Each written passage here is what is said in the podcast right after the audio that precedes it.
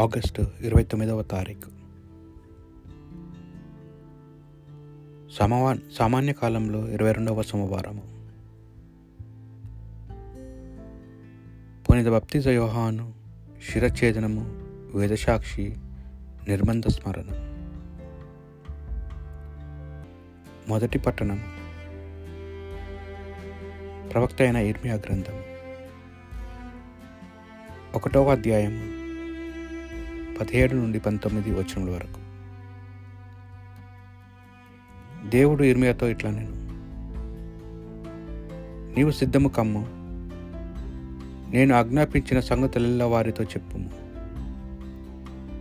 నీవు వారిని చూచి భయపడవలదు. భయపడేదేమైనా నేను నీవు వారికి గడగడలాడుతున్న చేయుదును. యూదా రాజులను నాయకులను యాజకులను ప్రజలను ఈ దేశీయులందరూ వినదింతురు. నిన్నెదురింతురు కానీ నేను నిన్ నిన్ను దినము సురక్షితమ నగరము వలె ఇనుప స్తంభం వలె ఇత్తడి తలుపుల వలె చేసేదను. వారు నీతో పోరాడుదురు కానీ నీ మీద విజయము సాధింపజాలరు. నేను నీకు తోడుగా నుండి నిన్ను కాపాడుదును. ఇది ప్రభువైన నా వాక్ ఇది ప్రభు వాక్ నేను నీ రక్షణము ప్రకటింతును.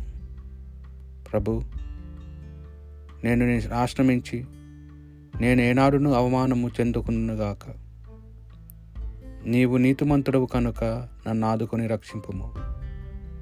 చెవియొగ్గి నా మొర విని నన్ను కాపాడుము. నేను నీ రక్షణము ప్రకటింతును. నీవు నాకు రక్షణ దుర్గము కమ్ము. నాకు సురక్షితమైన కోటపై నన్ను రక్షింపుము. నాకు ఆశ్రయ స్థానము రక్షణ శైలము నీవే దేవా. దుష్టుల బారి నుండి నన్ను కాపాడుము. క్రూరైన దుర్మార్గుల బిడద నుండి నన్ను రక్షింపుము.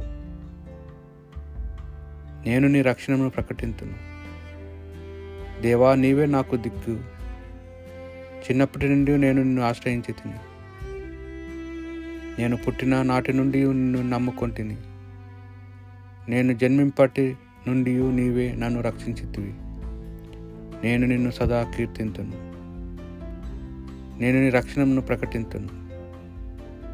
నేను నీ నీతిని ఉగ్గడింతును. దీనివల్ల నీ రక్షణను ప్రకటింతును. ఆ రక్షణను నేను సరిగ్గా అర్థము చేసుకుని చాలను. నేను నీ రక్షణము ప్రకటించను దేవా బాల్యం నుండి నీవు నాకు బోధన చేసేదివి నేను నేటి వరకును నీ అద్భుత కార్యములను ప్రకటించుచే ఉన్నాను. నేను నీ రక్షణను ప్రకటించను పునీత మార్కు గారు రాసిన సువార్త సువిశేషంలోని భాగము. ఆరవ అధ్యాయం పదిహేడు నుండి ఇరవై మూడు వచనముల వరకు.